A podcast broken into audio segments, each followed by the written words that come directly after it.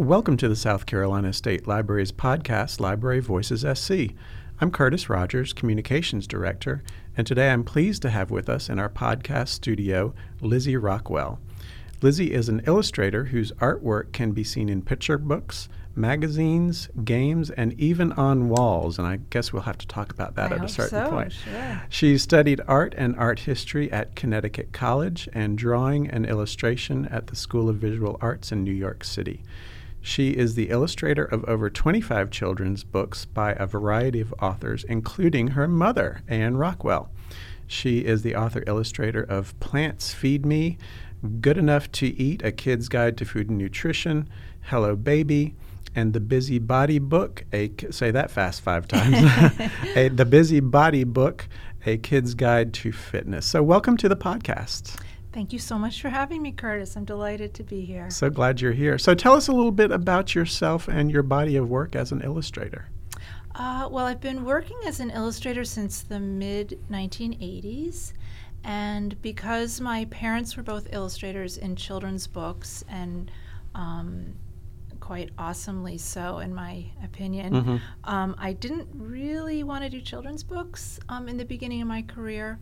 So I focused more on magazine work and trying to get book jackets and trying to do stuff that was either like cool or hip or conceptual. And I wasn't particularly good at that. You know, I mean, I had a little, um, some success, but I started doing picture books in 1989 and making pictures for a child audience has really been my career, the, the primary focus of my career since then. And was it your parents, you think, that got you down this road, or was it just something that you always wanted to do, or did you want to do other things? Uh, certainly, illustration was um, literally a suggestion of my father when I when I got out of college with a art history degree and a fine art degree and making big abstract paintings and um, no idea of what any of that would add up to for a job. and my my father said, "Well, why don't you want to be an illustrator?" And I go, "Oh, right, I could do that." And so I went back to art school. I didn't have appropriate training, um, and I lived at home with my parents and got an amazing, you know, sort of uh, internship mentoring from them too, and um, started putting a portfolio together. So, but I have a brother and sister, and they did not become illustrators. So Okay. it it wasn't you know definitely the only course that Right. someone in my family could take. So it's probably never been said, but I'm sure your parents like you the best. No, I- well, I don't think they do did, but um, they liked us all the same. Of course. Yeah. Um, so, what is your? You you mentioned big abstracts. What's your uh, favorite medium? What do you usually work in for doing illustrations? um, I started out working in watercolor, Mm-hmm. which had been my parents' medium, and the the medium very conducive to illustration because you work small.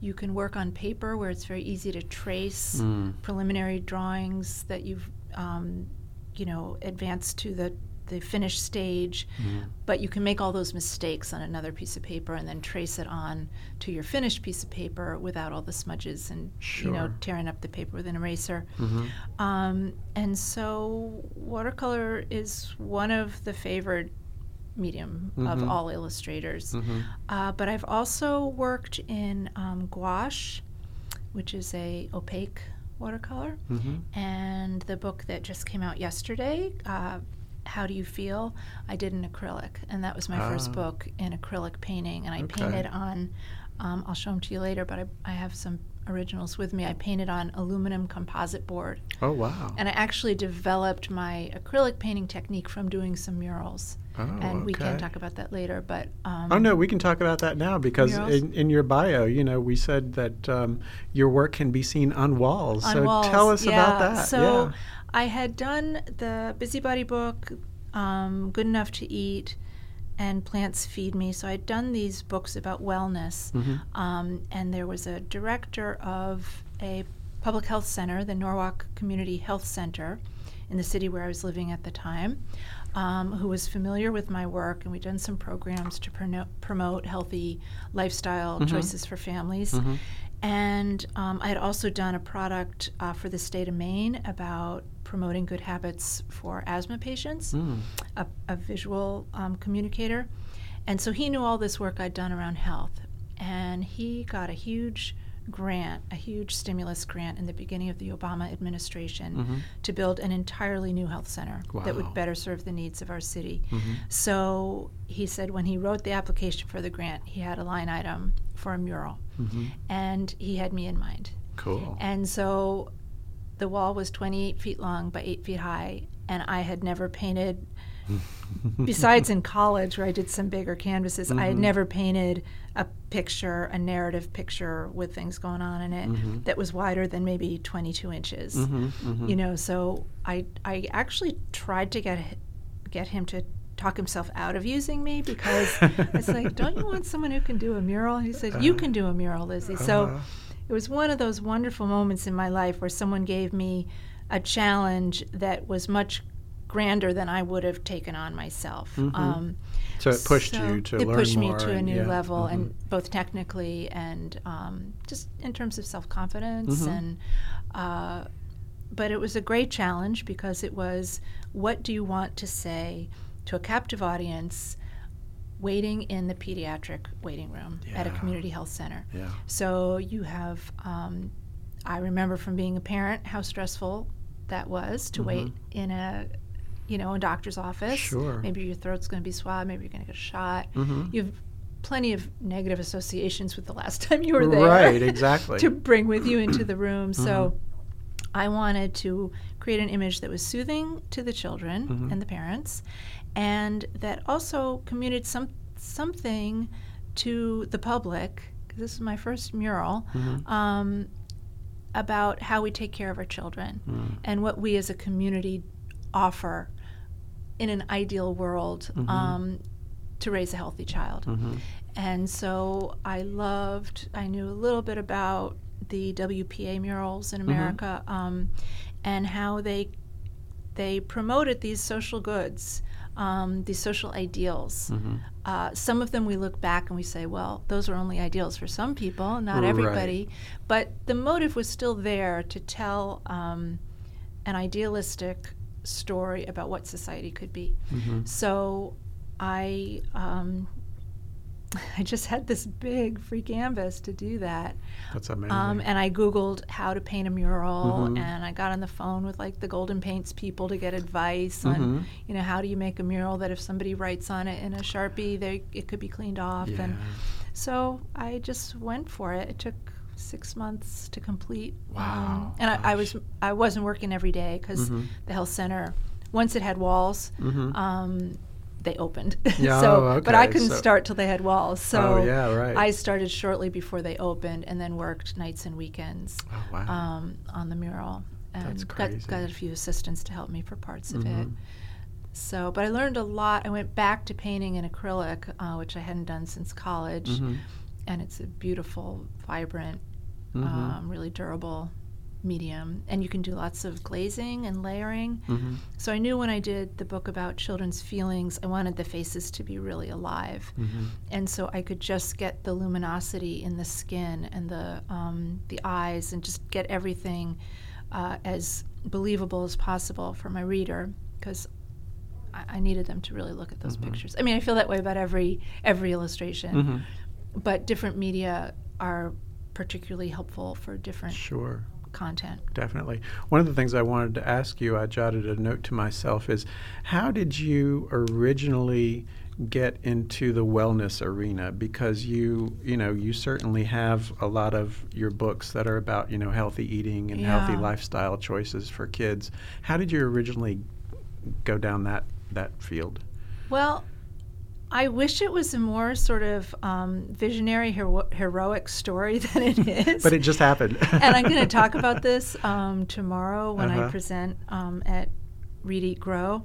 Um, but I wanted to write a science book. Hmm. I had illustrated some, and I loved science. Mhm. And so my editor showed me a list of topics they wanted to cover in a series of science books called Let's Read and Find Out at Mm. HarperCollins. Mhm. And it was a long list, probably 20 items on it. I was like, oh, food.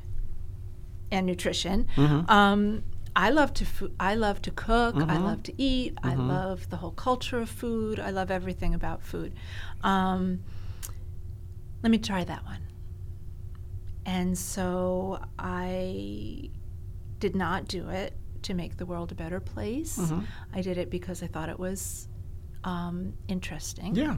And uh, I loved the cultural context of food. Mm-hmm. So, but I was also like sending my kids to school with packed lunches with fluffernutters in them, and you know, I mean, I I was not a health food person, Uh-huh. um, but I was a I was still a passionate about food person, Mhm. and I'd grown up in a culture with a really good cooking mom and um, and parents who, um, in their personal explorations, went to Europe Mhm. and brought their kids with them, and we ate a lot of really good, interesting, Mm. beautiful, fresh food. Mhm. So, my favorite food was delicious, fresh, you know, prepared from scratch, Mhm. artistic food.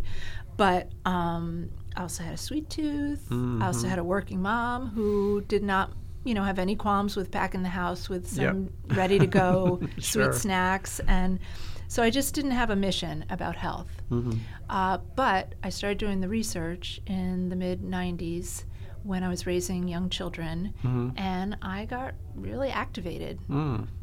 By what I was learning about the health of kids in America Mhm. and how it was not yet visible. And I was living in Greenwich, Connecticut at the Mhm. time, which is a very affluent community. Mhm. You didn't see any unhealthy kids. Sure. You know, you didn't see them on the media yet. Um, I literally didn't know Mhm. it was an epidemic in the Mhm. works, but a lot of people did Yeah. in the mid 90s, and there was ample academic work having been done already on the Mhm. topic, um, and also the impact of uh, industrialized food on the environment. Mm, yeah. And, um, and the impact of expansion into advertising and access Mhm. to children as consumers. Mhm. This was all exploding when Yeah. my kids were young. They're now Mhm. 27 and 30. Mhm. So um, I didn't set out to address a problem, Mhm. but I'm pretty passionate about it now. Mhm. Yeah, and so the natural one book leads to another. So the Right. natural out um, outcome, fr you know, follow up to Good Enough to be, Eat would be a book about fitness and movement because I Mhm. also knew this was a huge problem for children. Sure. Not moving enough, Mhm. more TV, more computer time, more fear of the outdoors by parents. You Yeah. know, um, and so I wanted to do that book. Also, as a little, you know, amateur biologist, I just love the human body and the way it Mhm, works. mhm. And so I'd been fascinated with this as a kid. So sometimes you start out with the idea of what you want to draw, Mhm. and I really wanted to draw all those body systems. You know, the the heart, the heart, Mhm. and lungs, and brain, and skeletal, and muscle, and that it all works together. It's just so fascinating. Um, but I worked with a terrific editor, Nancy Siscoe, who read my first draft called Fit as a Fiddle, and then gave me a challenge. Well, let's take the word fitness out, Hmm. and let's take the word exercise out while we're at it. Okay. And so she really helped me get away from a here's what you should do kind of book to Right. you are so fascinating and awesome and worth taking care of Ah. and this is why Okay. So now don't just you from want a to be different perspective. yeah yeah so t- helping me get to the point where i could write in a way where um, these concepts these you should do this kind of Mhm. concepts would turn into the reader's own idea Yeah. just by being informed. Mhm. And I got activated by being informed, by Mhm. working in libraries and reading and doing the microfiche and, you know, Right. because books weren't the only thing that were keeping me up to date on these issues, these stories of wellness for our kids and our planet.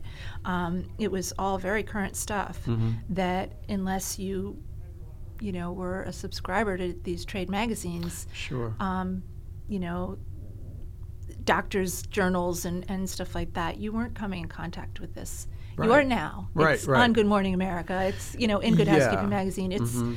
it's on you know podcasts and all and that. WebMD, everyone Yeah, you exactly. know, who has access to the internet Yeah, can do yeah. that kind of research. Right, and perhaps there's stuff that we're going to find out about later that Sure. are, should be dealt with right now. Oh, yeah, computer time and screen Mhm. time and Yeah. um, but I got yeah, I just got so informed and concerned, and there's a real nurturer in me, you Mhm. know, that was very active and perfectly well gratified when I was raising a family. But Mhm. I feel that nurturing towards really all children, and particularly vulnerable children, Mhm. who are often the most um, negatively impacted by Yeah. things like this. Definitely. And while we're we're talking along those lines, one of the um, things that we're doing here at the Sta- South Carolina State Library is launching a program, and uh, that's uh, the reason why you're here.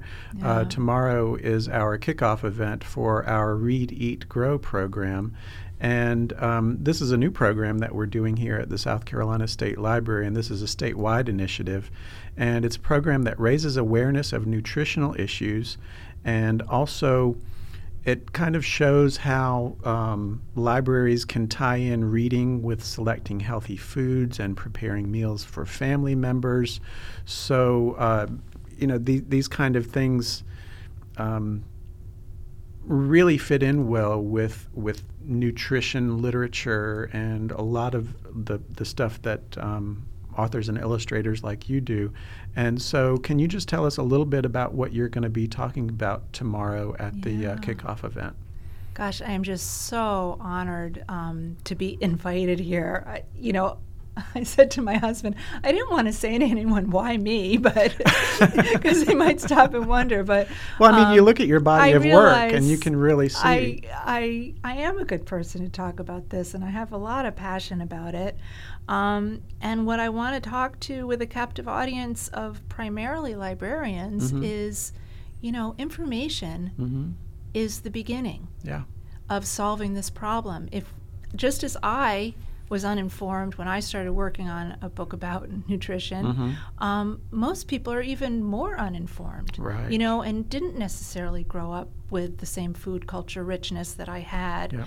Um, and they you know they have libraries and you know when rebecca was telling me about the programming she's doing around food and she grew up on a farm i'm just so inspired and reminded like of course libraries aren't just checking a book out they are taking a cooking class and taking parenting classes and children are in school five days a week Mhm. um, most months of the year Mhm. but we adults we don't have that access to learning Yeah. and information, but we do at a library, hmm and it's free. Mhm. And we just walk in the door, and we can be students again, and we can learn about anything we're curious about. Mhm. We don't have to have a nickel in our pocket, Yep.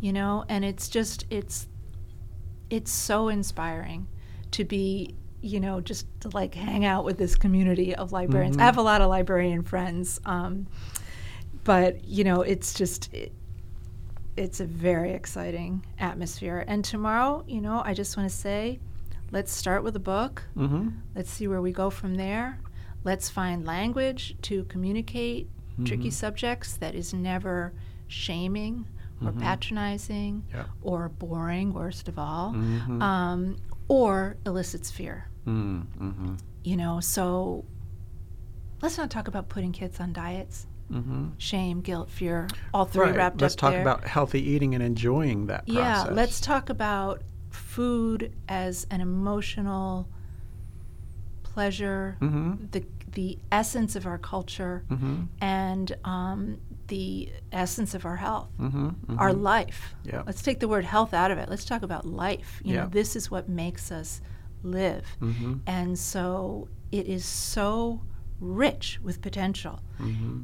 and how did it slip away from us Yeah. you know it's a big it's a big problem And you think of, you know, food deserts where, Yeah. you know, there are places in a lot of urban areas where you can you can only get processed food and we know that's not, you know, that good for us, but that's all some people have access to.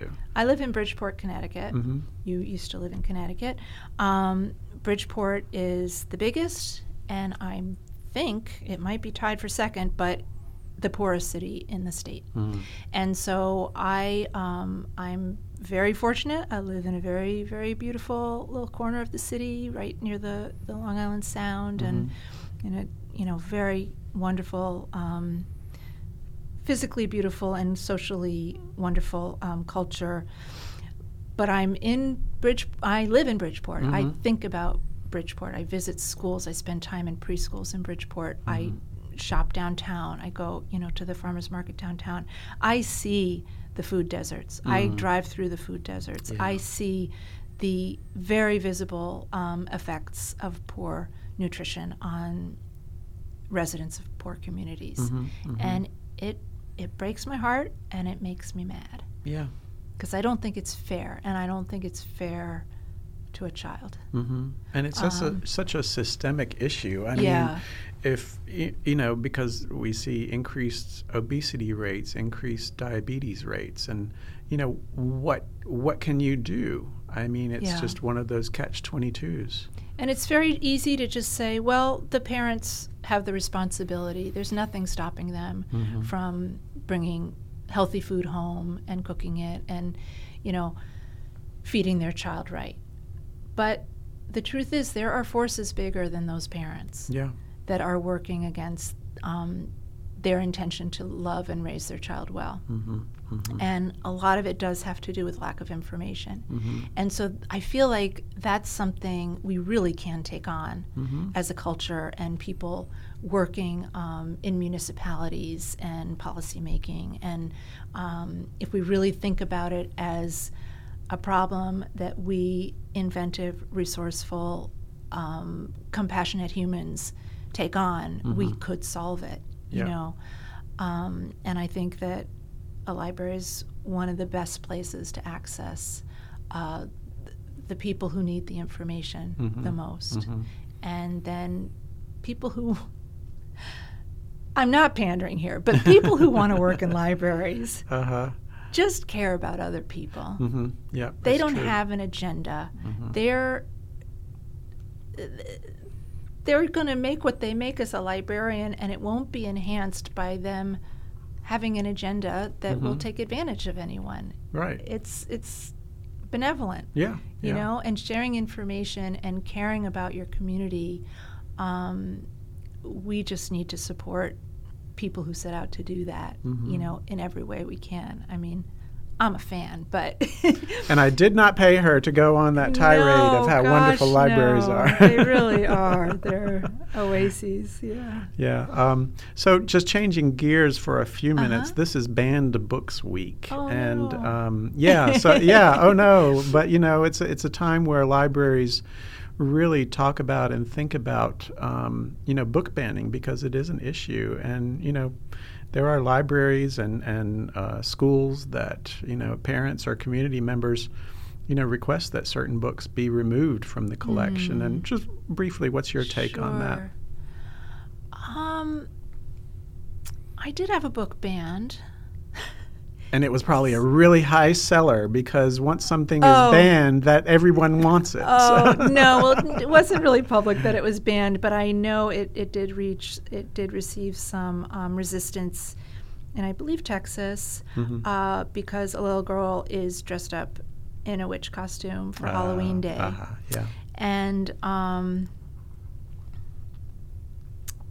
uh, it just was very surprising to me. I didn't Mhm. really know that was still possible. Oh yeah. Uh, we did not change the book. You know, Mhm, we just mhm. forsook whatever um, sales. You know, sure. were going to come uh, be lost because of that. Yeah. But I think that people should have the freedom to take out whatever book they choose to and to avoid any book they don't want to read. That's right. I mean, no one's forcing you to read something that's in the library. Mhm. Um, you know, there are a lot of things that people say and write about that I don't like. Mhm. They go against my ethos Yeah. or, you know, my, my values, Mhm. but I think they should be in the library. Mhm.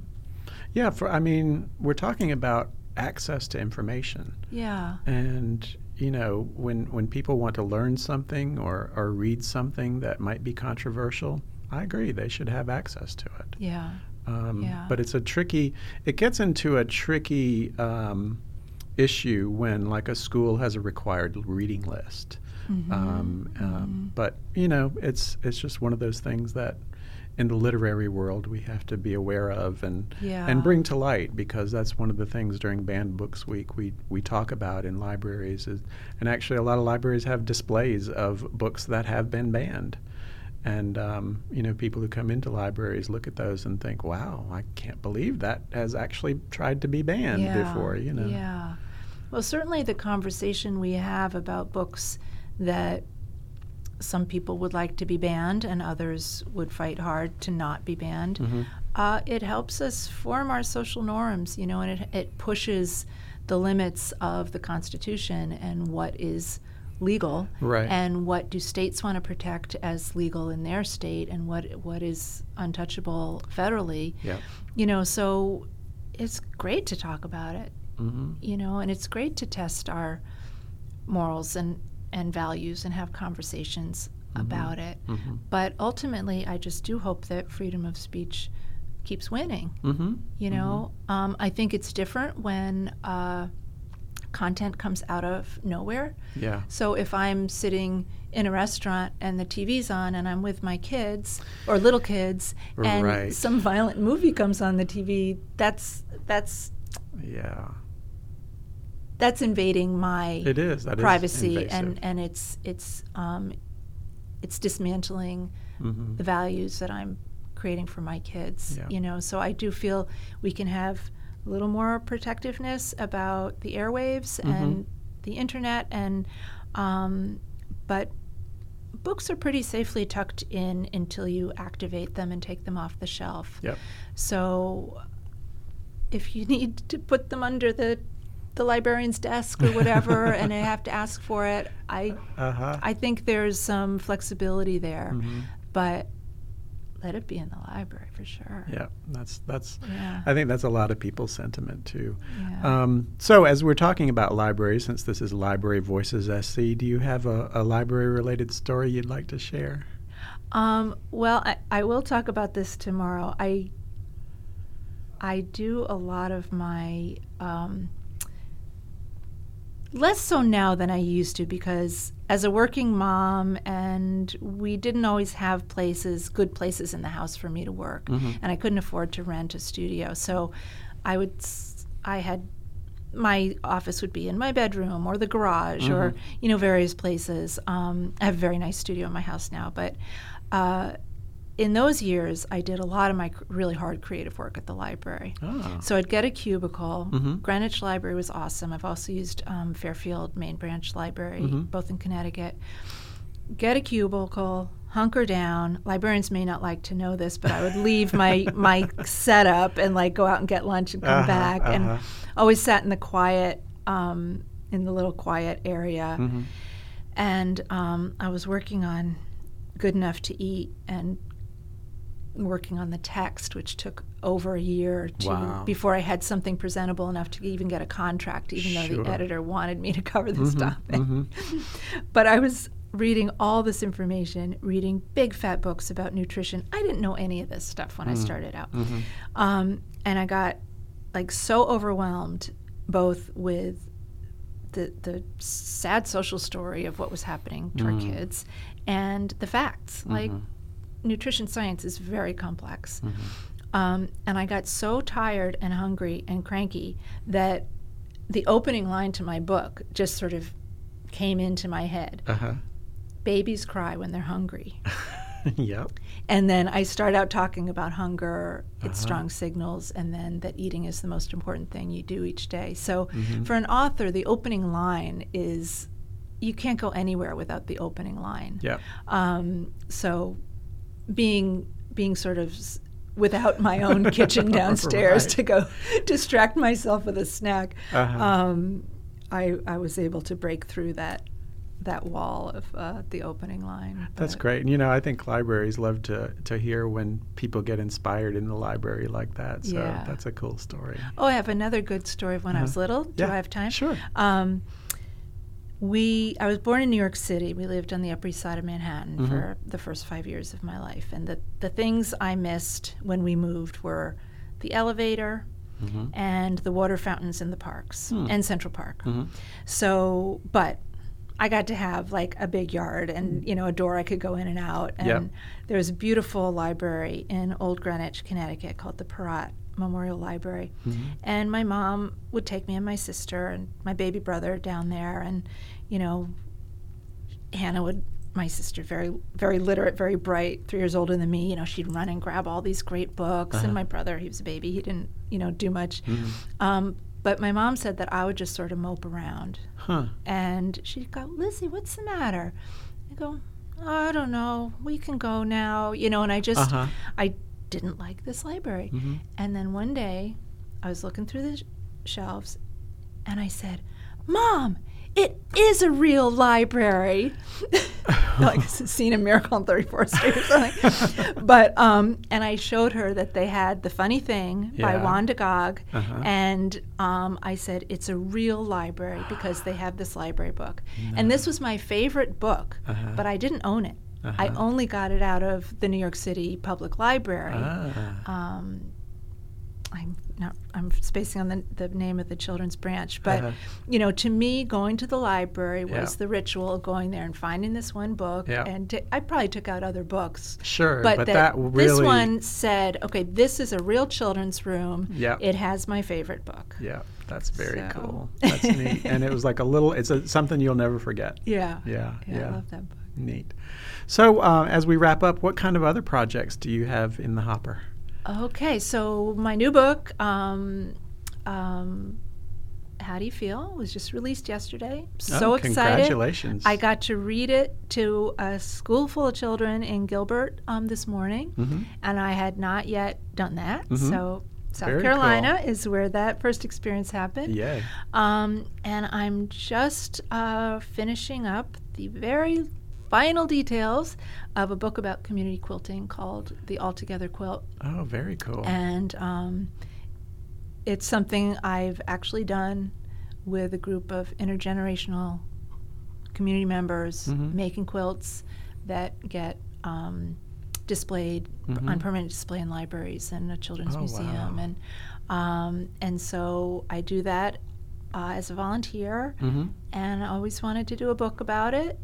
And it's been many, many, many years in the making. This book, but I, it's really going to be a book next fall, and I'm so excited about it. That's very cool. And it- The big reveal is Yeah. in a library, so yeah, perfect. That's the perfect space where it should yeah, be. absolutely. Well, you do some really cool stuff, and it's um, really a pleasure to talk to you. And thank you so much for being with us today. Oh, it's been a joy. Thank you for having me. And thank you to our listeners. You can find Library Voices SC on Podbean, Stitcher, and TuneIn Radio, or add us on your favorite podcast app. Our podcast website address is libraryvoices.podbean.com. We love hearing from our listeners, so please send us your comments and suggestions for future topics. Library Voices SC is the official podcast of the South Carolina State Library. Until next time, this is Curtis Rogers. Thanks for listening.